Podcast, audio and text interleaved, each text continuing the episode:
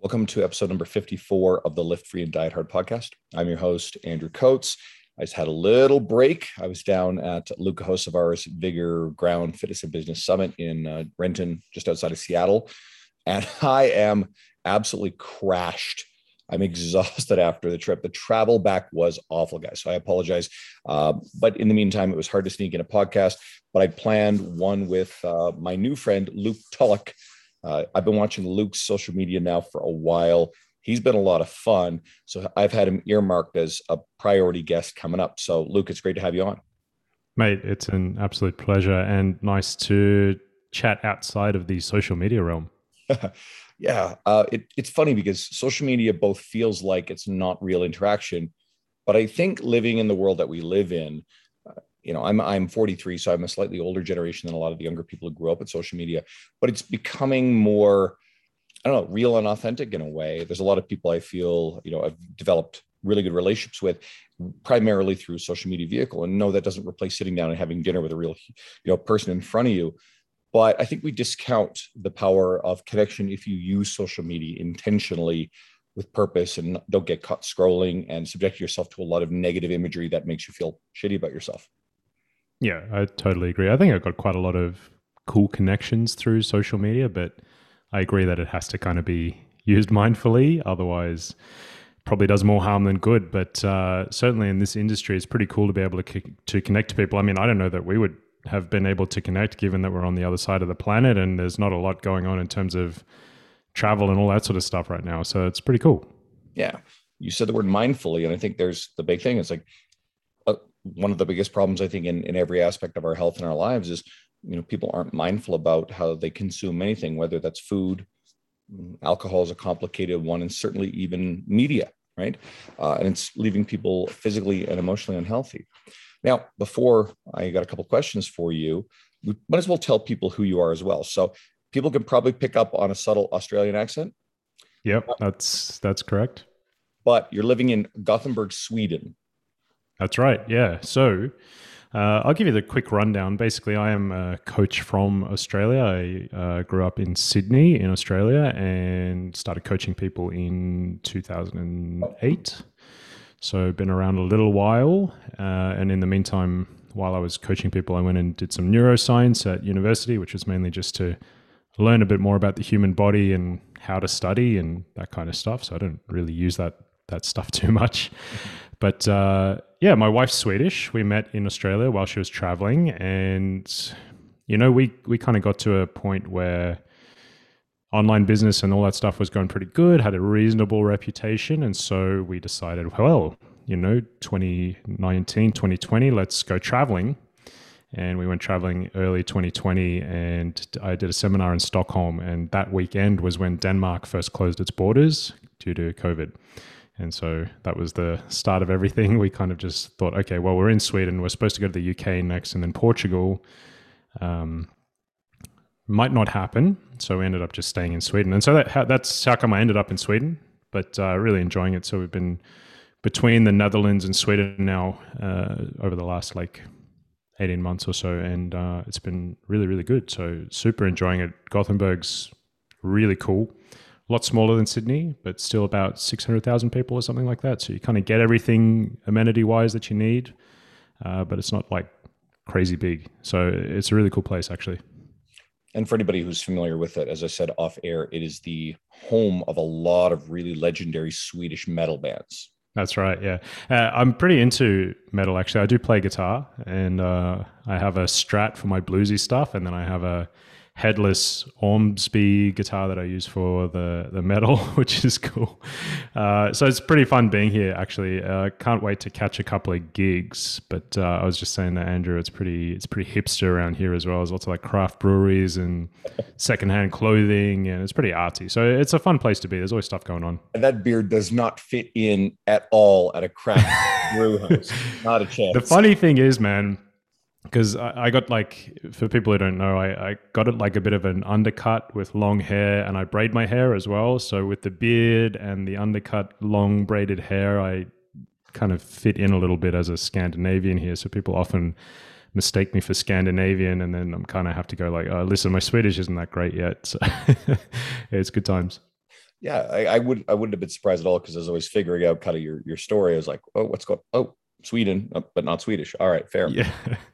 Um, cool. So, all right, what I want to get to with you now is uh, I think one of the reasons why you initially caught my attention is really polished social media. You actually have, uh, you know, you have a lot of really cool graphics. There's quality in the presentation, in addition to just a really nice, like quality information on top of a really nice presentation, and that tends to stand out. So, uh, how did you develop your approach to writing and content creation? Yeah, thanks, man. Um, something that I've paid a lot more attention to in the last like maybe a year or so, and still trying to develop that a little bit because I find it pretty enjoyable. Actually, it's something really satisfying about trying to design that stuff and and trying to get across a complex idea in a simple way, which you have to do on on Instagram. Um, I originally started on Instagram. I actually challenged myself to speak a little bit more publicly into a camera. And so my original idea was I'm going to make a video every single day and I'm going to put that up on Instagram. So I literally just talked like stream of consciousness into the camera. So it was like, I mean, to make that kind of content these days would be incredibly boring. And I don't think I got that many views, but it, it really helped me get comfortable in front of a camera and trying to get ideas across and like, how can I explain something in under a minute?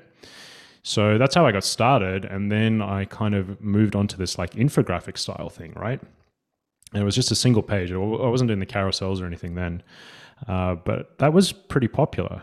Um, and from there, I kind of figured out that actually, the more I cut away, the more I subtract from these graphics, uh, the, the more popular they are, the more engagement I get. And so, a lot of what I try and do now is to try and get as much information across as possible. But I have a mindset of subtraction as opposed to addition, which is a really interesting concept that I actually try and apply to all areas of my life, really. I think we, we tend to try and, when we're trying to achieve something, we try and add more and more and more. And often I think the solution can sometimes be to actually remove stuff and see what you don't, you know, you're not trying to lose anything, but you're trying to cut away deadwood. So that's kind of the attitude I go into now with, uh, and certainly something that is a massive challenge, but it's pretty satisfying when you get, you know, you get it just right. Let's dive deeper into that because this is something I've never, I think, specifically just talked about on on air, but I've had this conversation with a lot of coaches. Um, one of the reasons why my social media has grown aggressively, I think, a there's a an undercurrent of a lot of things like uh, the podcast, uh, the publications I've written for, um, all that sort of stuff, and the relationships I have in the industry. But you and I both post what I would consider to be the highly shareable stuff. If it's getting in mm-hmm. front of more people's eyes, there's more people coming in to follow us. And I use the classic Twitter graphic, right? And every once in a while, someone will kind of complain about it, but guess what? You do it well. It is an incredibly uh, high reach uh, vehicle. And I see people trying to do twists on it, like something that looks very, very similar. And sometimes they look great, but sometimes I find that they just miss the mark. And first of all, I believe that the Twitter graphic is such a, it's like the infographic before it. It's an mm. approved vehicle for someone to share. They see it and go, okay, cool, I can share that. Like that's that's an approved format. And so they hit the share button uh, very aggressively on it. Whereas something that looks similar but it's not quite right, they kind of pause a little bit and go, hmm, am I, you know, is this is this a format that's okay?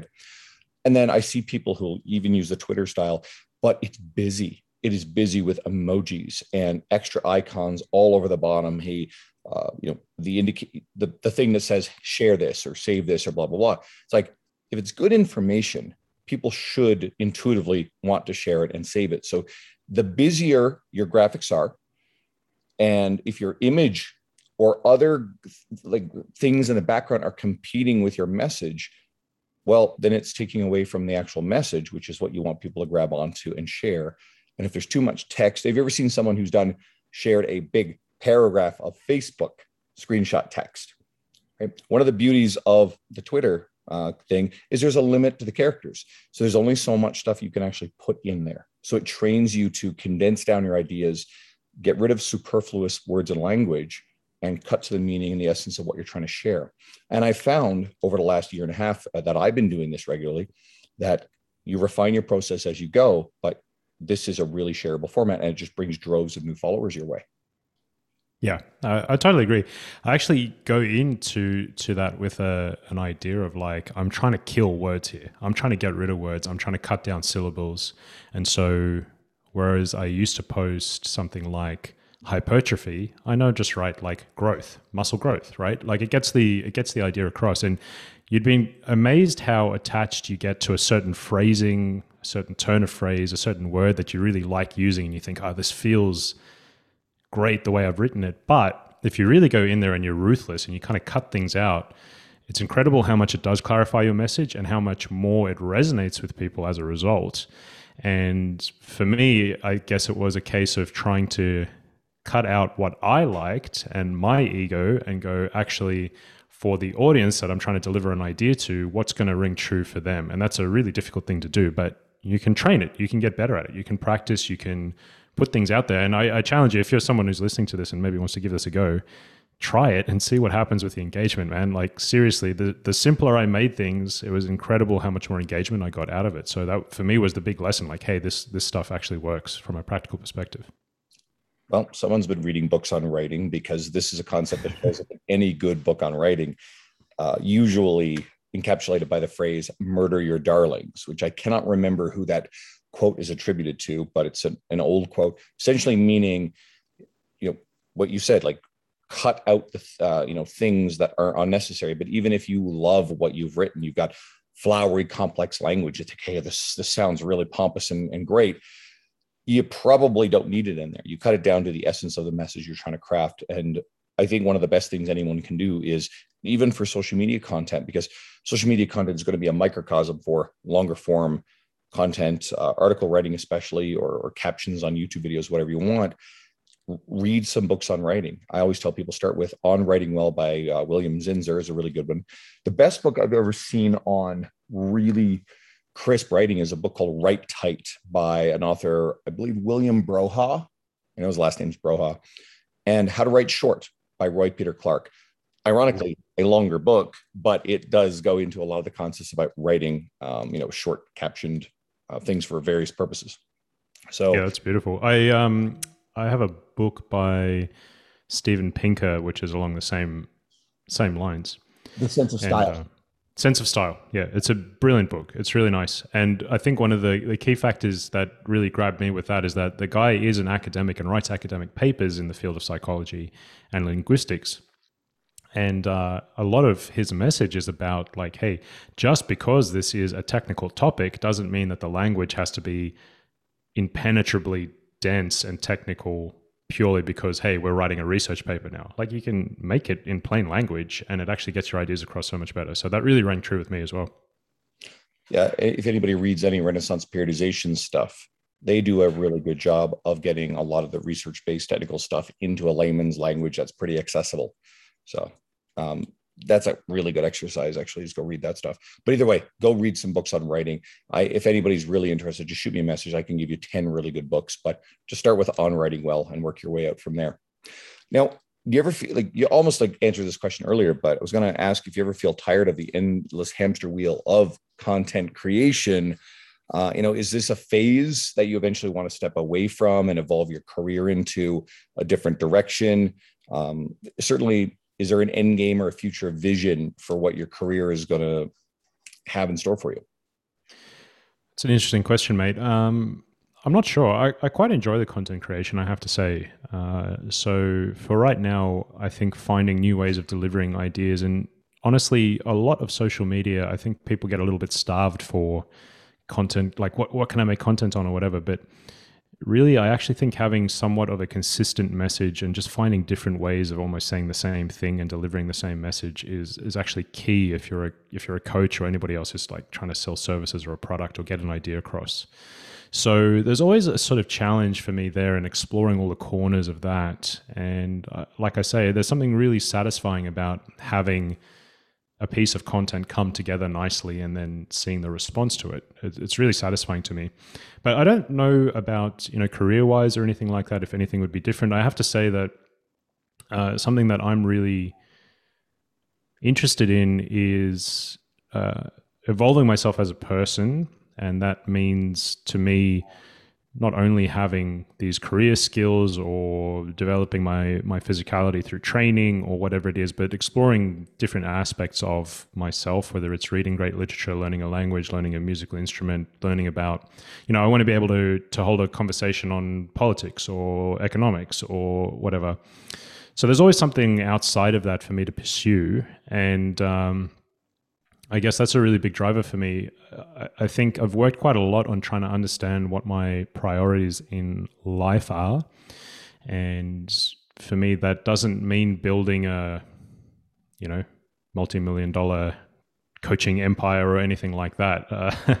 Uh, I'm pretty content with, with where things are. And so for me, you know, it's not really about sort of trying to, um, I guess what I'm trying to say is it's not particularly money driven, but it's more about trying to evolve myself as a person. That might mean learning different skills. And so that may drive me into a different product that I might deliver or a different way of coaching or a different way of delivering content or something like that. But uh, I'm more doing that as possibly a result of like, hey, I decided I really wanted to improve my writing and I got better at copywriting, or I wanted to get better at marketing or sales or all these different aspects. And so that may mean that the way I deliver things, the way I do things evolves over time. But I don't think I have an actual, hey, in five years' time, I want this, want the business to be like this, or I want to be doing content this way or anything like that. It's it's probably a little bit more organic in the way it, uh, it evolves in that sense.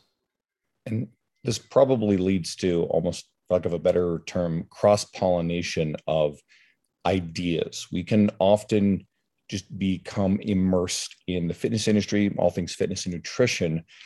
It's not a lot of original things there. Every once in a while, there's you know some research that clears up or clarifies a position on something. You know, training volume is a common one, but most of the fundamental ideas are fairly intact.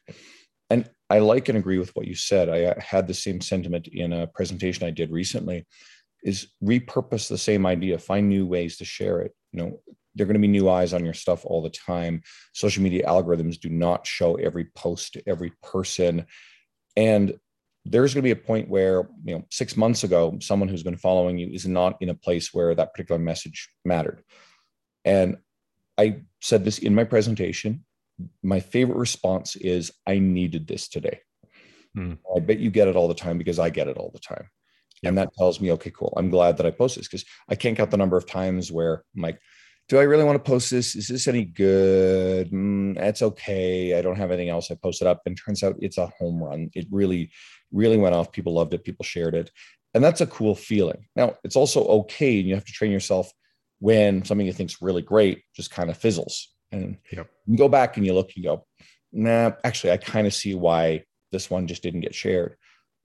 But you have to share and create without the, the expectation of an you know a result or a specific outcome with each individual piece. The goal and the hope is with consistency you're going to get a really good response on the aggregate.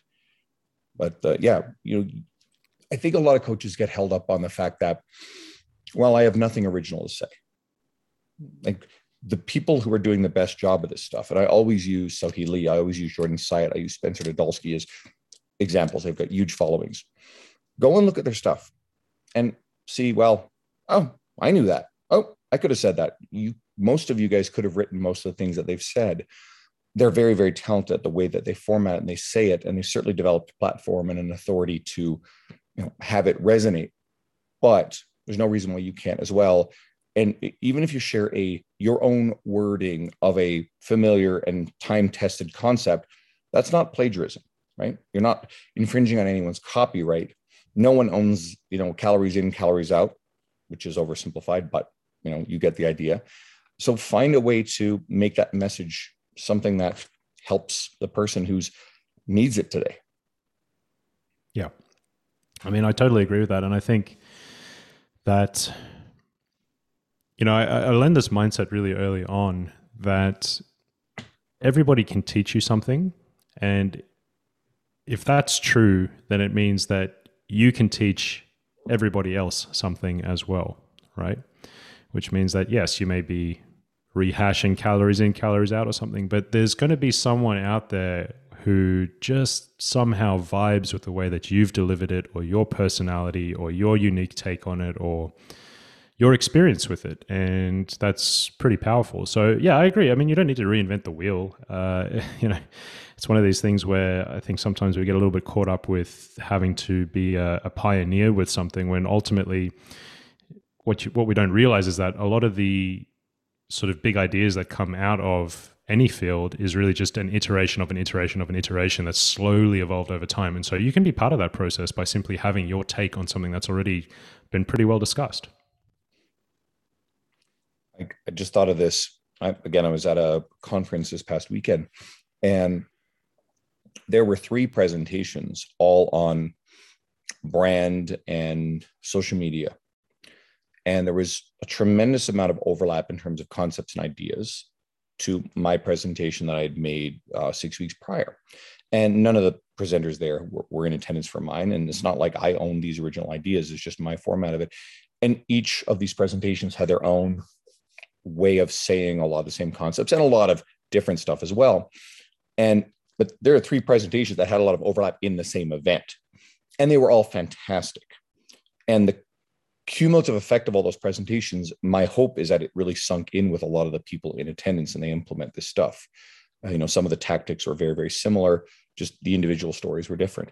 So again, like do not be afraid to put information out there that you feel very confident. And if you're a coach who's been doing this for nine months, like like you're worried, like, oh, I, I haven't been doing this long enough. I don't know enough to share. Like when there's no cutoff, right? Like, have you helped clients for nine months? Has someone lost some weight with you? Has someone found the gym and found a love for it? And You've kept them safe and they've they've they've made some progress and they've changed your lifestyle. Well, it proves you actually know what you're doing. Maybe you don't yet feel comfortable stepping into complex rehabilitation stuff or you know dieting people for a bodybuilding competition. Well we know eh, low hanging fruit people like to gripe about that but there's a lot of coaches that do or people that do their one show then all of a sudden they're a coach. Set that aside. Or maybe you don't yet feel confident in you know periodizing uh, a peak for a powerlifting meet. Okay cool. You don't have to worry about that complex stuff. Shit i still don't do that stuff. That's not my wheelhouse.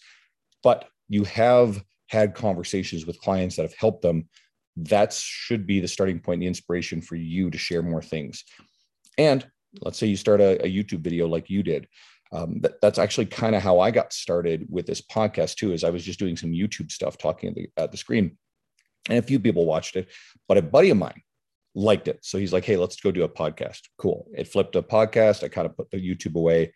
And four years later, we're here. Yeah. I mean, honestly, I think it's just about getting ideas out there and uh, your experience. You know, I think your experience is is always important because it's funny how many people might be in a similar position to you and not only that, but they don't necessarily want to have like the numbers on on paper or the research studies or whatever. They they want to have some personality or, or something real and tangible that they can relate to. So, you know, if you're a coach out there who can say, "Listen, man, I you know maybe I was overweight and I started doing this and I got in shape and I fell in love in, with fitness." People can see themselves in that and they can be inspired by that, and that's ultimately a lot more powerful than going you need to eat 1.6 grams of protein. You know, like it, it it's just so much more real uh, for that person. And so putting your own experience out there and putting ideas out there is super important, I think. All right, let's tap into some of your ideas. One of the ones that I pulled off recently from your social media was a meme about sticking with effective exercise. I'm reading this off because I don't want to fuck it up, uh, versus using a lot of new ones in each training phase. And uh, I believe a lot of experienced coaches and lifters they, they kind of get this one but we know it's still common on social media we see a lot of both the end user wanting variety in programs and a lot of coaches perpetuating variety so let's just elaborate on this i'll let you kind of take that when i run with it yeah totally i mean i think you're right in there's a balance here right like we want to be able to stick with something for long enough to actually make some progress with it there's going to be some exercises that are just like I said in I think I said in that post, there's some exercises that are just like an A plus. They're just like oh, chef's kiss. That just you know that just nails your hamstrings. It's going to be hard to beat something like an, an RDL for you know really training hip extension or something like that, right? Um, and so coming up with a bunch of different weird nuanced variations is probably not going to be in your favor if your ultimate goal is to develop that movement or those muscle groups. at the same time, we also have to balance that with novelty, with excitement, with uh, zest for training. And so, as a coach, that's something that you have to consider as well. So, um, something that I see a lot of is certainly someone goes and hires a coach and they go, oh, cool, this person's got so much experience and knowledge, and they're going to be able to come up with some cool variation or special cue or magic like meal timing thing or whatever it is that's going to take me to the next level. And the funny thing, it kind of ties back to what we were talking about earlier when I said subtraction is actually what I go for, if anything. In my experience, as a coach, what I'm really trying to do is find something that is the most effective with the least amount of intervention. You know, if I can create a really low friction environment and get you really great results without really having to do that much, to me, that's kind of the ultimate goal um, because it firstly makes it more sustainable. It means we have to do less stuff to get you there, and it means that it's going to build your self efficacy because you don't need all the bells and whistles and tips and tricks to be able to get a good result. You can kind of figure out like, hey, this is the stuff that works, and I, if I just nail this stuff, I get great results. So, I guess my mindset with it is kind of like, as a coach, you often feel the pressure to give something new, to create something that's almost going to be viral or something that's going to be you know this magic thing that's going to attract clients to you. And sometimes you do get a little bit rewarded by that just with like the number of likes or comments you get on something or you know someone goes oh i've never tried this type of exercise before or something like that. But you also have to bear in mind that fundamentally there is some stuff that is just more effective than other things. And if you can kind of string together enough consistency with the most effective exercises or principles then that's really where you get the magic results and for me, if you can get great results with minimal intervention, then that's kind of like the the golden zone that you want to be in. So yeah, I mean, look, it's certainly a balance, but uh, for me, it's it's kind of like I, I got well over the sort of tiny weird variations of how many different bicep curls can you do when really it's just like man just get in and do a decent curl and get stronger with it make some progress you know so yeah that's kind of where i'm at at the moment and uh, you know I think it becomes more comfortable as you build a reputation as a coach and as you get more experienced and more confident in yourself. You can start to go to a client like, hey, man, like I know we've done Romanian deadlifts for three phases in a row now, but I'm telling you, like they're effective, they're working. Let's stick with it. There's no reason for me to program something weird here for you. Let's do it. So that's where I'm at with it.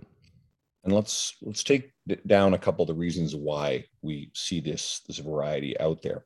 So one of the main ones is, as you alluded to, you've got people on social media who feel like they need to be creative. They need that to drive their social media following. And honestly, there are some people who do a really good job of taking practical and innovative concepts. Uh, Lee Boyce is a good friend of mine. He does a wonderful mm. job with it. Gareth Sapstead, the fitness maverick, he's really great at this stuff. Uh, there are some people who get into more of either a strength and conditioning world or especially almost like physio rehab type world. Sam Spinelli, he's he's going to have a very broad library of this stuff. I'm working on an article with uh, Tim DeFrancesco. So he's a doctor of physical therapy and the former strength coach of the LA Lakers. And we're going to have some stuff in that that just pulls from his physical therapy realm. That's going to be people are going to be like, whoa, I've never seen this before. But if you break it down into its fundamental movement, it's a familiar movement just presented in a unique way. I don't like the circus frou frou stuff, but most programs are still fundamentally going to be built around all the basics just because you're seeing novelty on social media. I mean, some of the people are just peddling novelty. Right? And, and these kind of fall more into the influencer category. But some people are, there's a practicality and there's a reason for the novelty. And it's meant to be used surgically, not as, well, we're going to do this new thing this week. From a client standpoint, there are clients who think that they want novelty or they crave novelty. Uh, they, they get bored with their workouts. Now, I think that's on the coach to do two things. One is to show the client the value of consistency and doing the fundamentals very well. And then two, presenting the fundamentals in slightly novel ways that still gets the fundamental training effect, but keeps the client interested. Because at the end of the day, we do want to serve our clientele. So if the client really likes variety, okay, cool. Well, you know, maybe I don't do seated cable rows in four, four, you know, pull workouts in a row. Maybe they get seated cable rows and maybe they get dumbbell rows and maybe they get a TRX inverted row. And, you know, as long as the movement is fundamentally very, very similar, I can rotate through things and you're okay. Um, more on that. Yeah, no, I mean, I totally agree. And it is a case of, of buy-in being extremely important uh, uh, for one thing, and and another thing I also think is sometimes that people are very constrained with movement in that uh, that they feel like there's a certain exercise they have to do or a certain way they have to do things or they won't get any results at all. So that's a little bit separate to what I'm talking about, right? If someone thinks that they absolutely have to do barbell back squats to grow big legs, like I got news for you, you don't, you know. um, so th- there's a bit of a difference there, but I, I definitely think that uh, there's there's an, a situation where you might get someone who's trying to add a bunch of bells and whistles um, to an already effective exercise purely for the point of novelty or, or, you know as we said trying to gain some eyeballs or something like that. And um, there are some minor tweaks that you can make. You can be quite creative as a coach without having to like swap exercises every workout or something like that. There's there's a million different things you can do in terms of tempo and rest periods and exercise order and that sort of stuff without having to fiddle with fundamentally what you're doing uh, with the exercise. So, you know, I do think that like buy-in and and novelty is quite important for for clients, but it might be a case of like being quite strategic with it, as you said, being surgical. I always, whenever I look at anything, I like to kind of, from a programming perspective, I like to zoom out and kind of go like, hey, what am I trying to achieve here? Like, what is the overarching goal of this workout, of this workout within this training phase? And am I hitting that by programming what I'm programming? And it, again, if we go back to that subtractive mindset, if I go, well, I'm doing, you know, this exercise plus I'm adding a band to it and a this and a that, can I get the same result that I'm really aiming for with this workout by removing that stuff? Yes. Okay, cool. Well, maybe I should be doing that instead, you know? Um, so that's kind of where I come to it uh, with, with that kind of mindset for sure. Everything should be there for a reason, should be able to explain it. Now, sometimes the reason might literally be that, like, my client says to me, listen, man, my absolute favorite exercise in the world is trap bar deadlifts. I freaking love them. Cool, man. Well, maybe I'm just going to program it purely because the client enjoys it that's fine. Uh, but there should still be the reason for it there, right? It shouldn't just be like, well, I'm going to throw them in because we haven't done them before. Exactly. One of the most important things we're dealing with is client adherence. A lot of coaches get caught up in optimization when I think one of the biggest battles is just getting people into the gym in the first place and keeping them there because they're intimidated by the gym environment. They are scared of exercise. They don't enjoy exercise. As a coach, one of the first things you could be doing with anybody who falls under a general population umbrella is to make sure they're really enjoying the process and their workouts so that they keep coming back. No one's consistent if they don't come back to the gym. Once you get them body and over the long run, they really like you, they like the experience, they like exercise, they feel safe in a gym. You can then start to tinker with optimization uh, for things that will probably drive their goals a little bit faster, a little bit forward. But that stuff's pretty useless if you're not actually getting them to stay in the gym.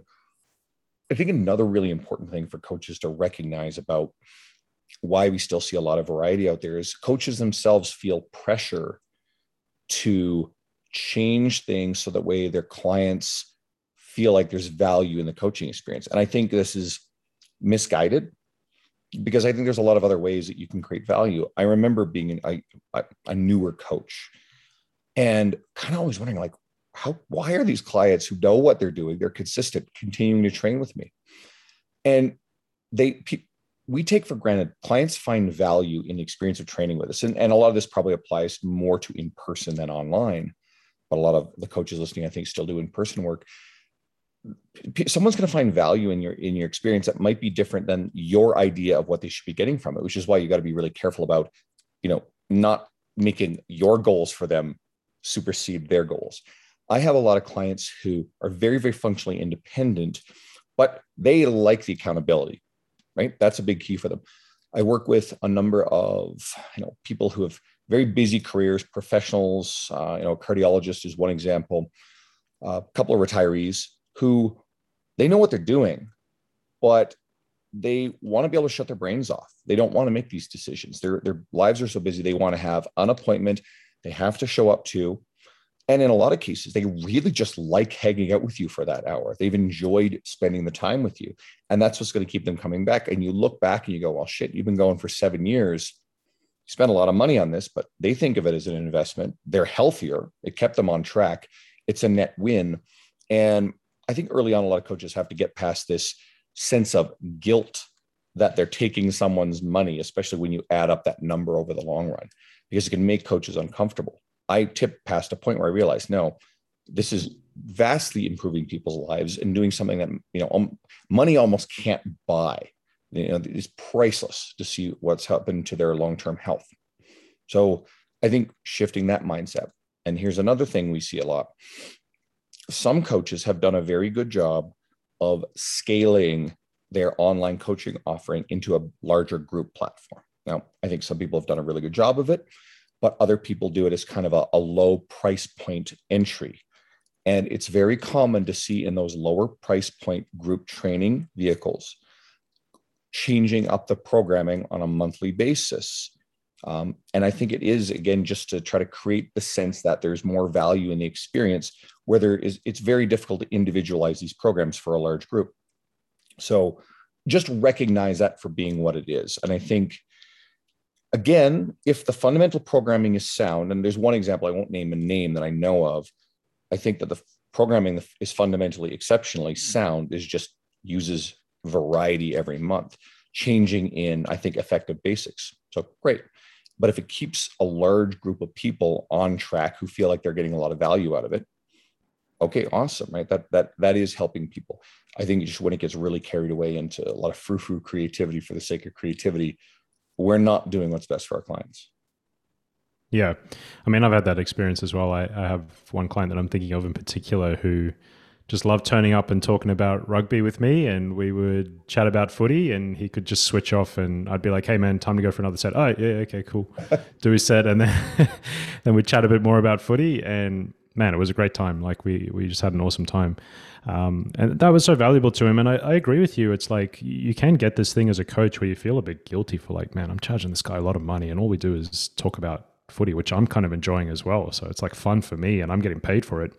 Um, but really, it's not really up for us to decide whether that's valuable to them or not. It's their money that they can spend. Uh, so, I, I mean, I totally agree with you on on that point. point, and it is something where you know that that sort of experience and, and something where when you have a connection with someone that's is something that's that's priceless priceless it's difficult to find.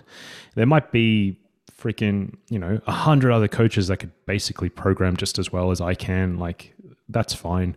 They might even be a lot cheaper than me but i have clients who have been with me for many years in a row now because we have a good relationship they enjoy it they get a lot of value out of it and that's great. I mean it works. So a lot of what I just went into probably applies a little bit more to in person coaching. Could you share some of how you create that same effect, that connection, that uh, relationship with online clients? Yeah, man. Actually, this is a topic that I think about a lot because as a coach online, especially, I, am not cheap, right? Um, and I really struggle with like okay, I want to provide value for what I'm charging. Um, but at, at the same time, there's this big part of me that really wants to promote self efficacy. I really don't want a client to feel like they can't make an exercise substitution or make a decision about their nutrition without like first checking with me or something. I want them to be able to feel confident enough that they can do something and it would be a reasonable result and maybe even exactly what I would have done in that situation. So there's this balance to be found where you want to obviously have some rapport, you want to have points of contact, you want to be able to support someone, but you also don't want to um, sort of secretly undermine them by having too much of that stuff. So it's a real challenge to kind of be like, hey, I am charging a premium. Um, but that doesn't necessarily mean that you're going to get more out of the coaching by having me kind of like message you every single day or something like that. So one of the ways that I do that is try to make that clear to the client. Uh, but there's a few little bits and pieces that can make the coaching feel a bit more personal and a bit more like an in having an in-person coach. And one of the things that I really discovered was pretty good, which both helped me with my efficiency of doing work, like check-ins and that sort of stuff, and also provided a bit more of a personal touch point. Is using stuff like uh, Loom videos and screen recordings and stuff like that. So uh, I'll explain a little bit how my check-in process works. Um, so I only coach people online at the moment, and I, I send out an email at the start of the week with some check-in questions and it asks not only about their training and nutrition but like what other stuff happened in their life. Um, what were some highlights for you that were like non-training things and, and general lifestyle things? Uh, so things like that firstly starts to help. When i get their responses back i don't type a response to them or anything like that. I actually make a little video. They can see my face. They can hear my voice. I can give them a nice tone. I can chat even a little bit about myself as well. I can, you know, crack a joke and and give that sort of stuff. And I think the feeling of it being much more personal that way is really important to them. So fundamentally, I'm not really doing anything different than anybody else is doing from a check-in standpoint, but the format makes a really, really big difference. And coincidentally, it's actually a lot more time efficient for me as well. Um, so I think that that's something that's that's quite important is being able to have those touch points there. Uh, now, what that means is that they actually feel a lot more comfortable because it's not just it's not just like a typed response that a form that they're like just filling in and getting back another like bunch of text.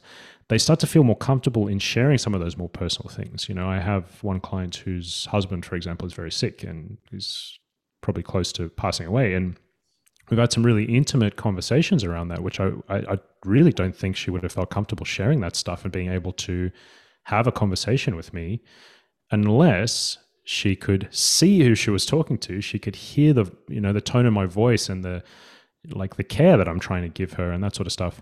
So i think that's quite an interesting dynamic and it, it means that um, I think something that maybe some coaches are thinking about and maybe a bit worried about is kind of like, hey man, there's my clients could buy a ton of programs somewhere else. They can buy an app that tells them how to adjust their macros and that sort of stuff. But what you can't buy is that human interaction and, and that sort of thing. So, as an online coach, that's what I'm trying to provide. And that's one way that I do it. And like I said earlier, the challenge for me then is how do I provide that without it being like, yeah, I got to do that every single day with them or get on the phone with them or have like an hour long weekly call with every single client that I have or something like that. So, yeah. Relationship coaching. Yeah, exactly. Relationship coaching. Um, I do some similar things and I love the idea of video, but I tend to send a lot of audio messages. So, anybody who's, well, not everybody yet, but anybody who's interacted with me on Instagram, I'll often send a, voice reply. And I can't catch every new follower. Like I, it's way too hard now, but I do try to, you know, set a few of those out. I get a spare minute. I'm like, oh, you know. This is a coach. Tell they're new. I'll send them a voice message and say, listen, I really appreciate that you're here following.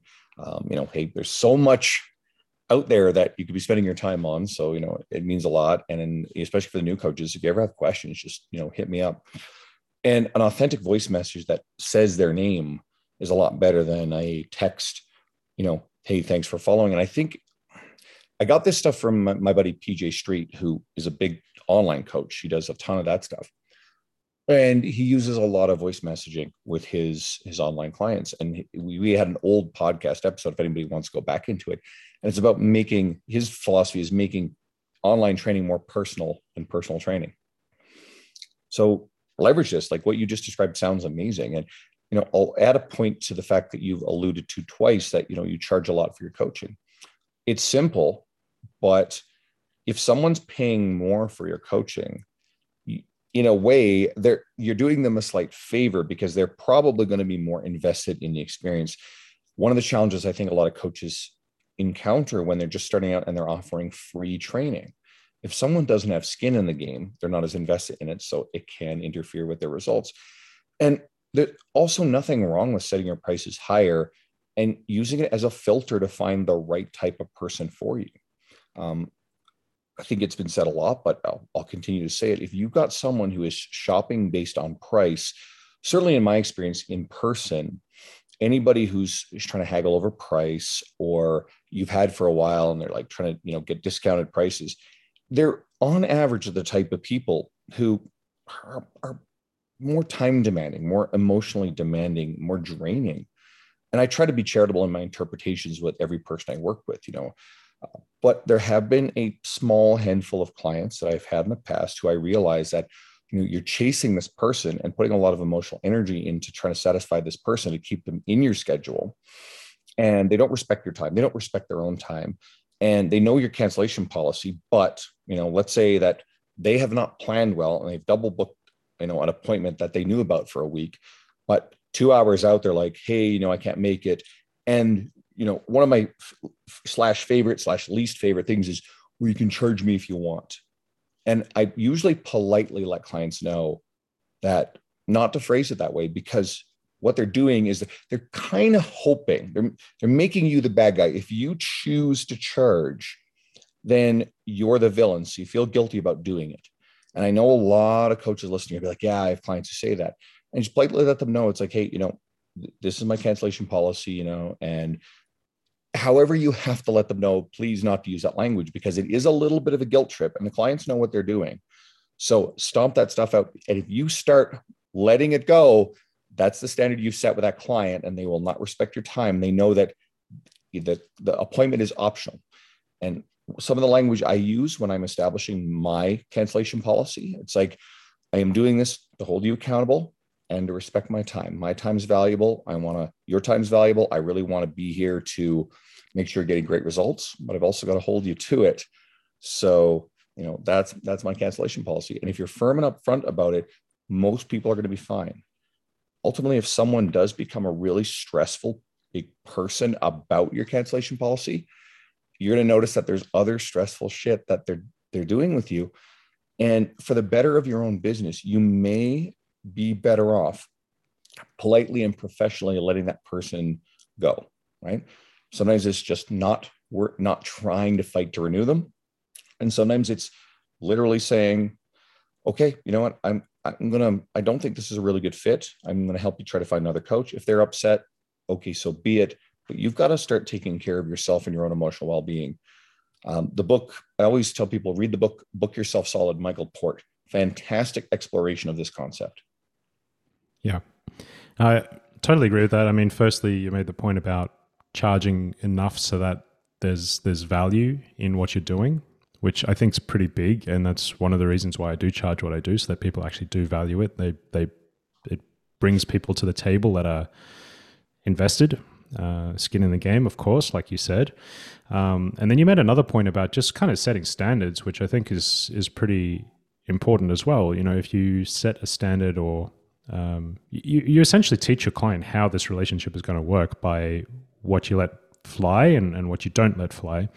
And it's really important to establish that early on because I've, I've had multiple instances of like people turning late to sessions or not paying me on time or not filling in their workouts or whatever it is.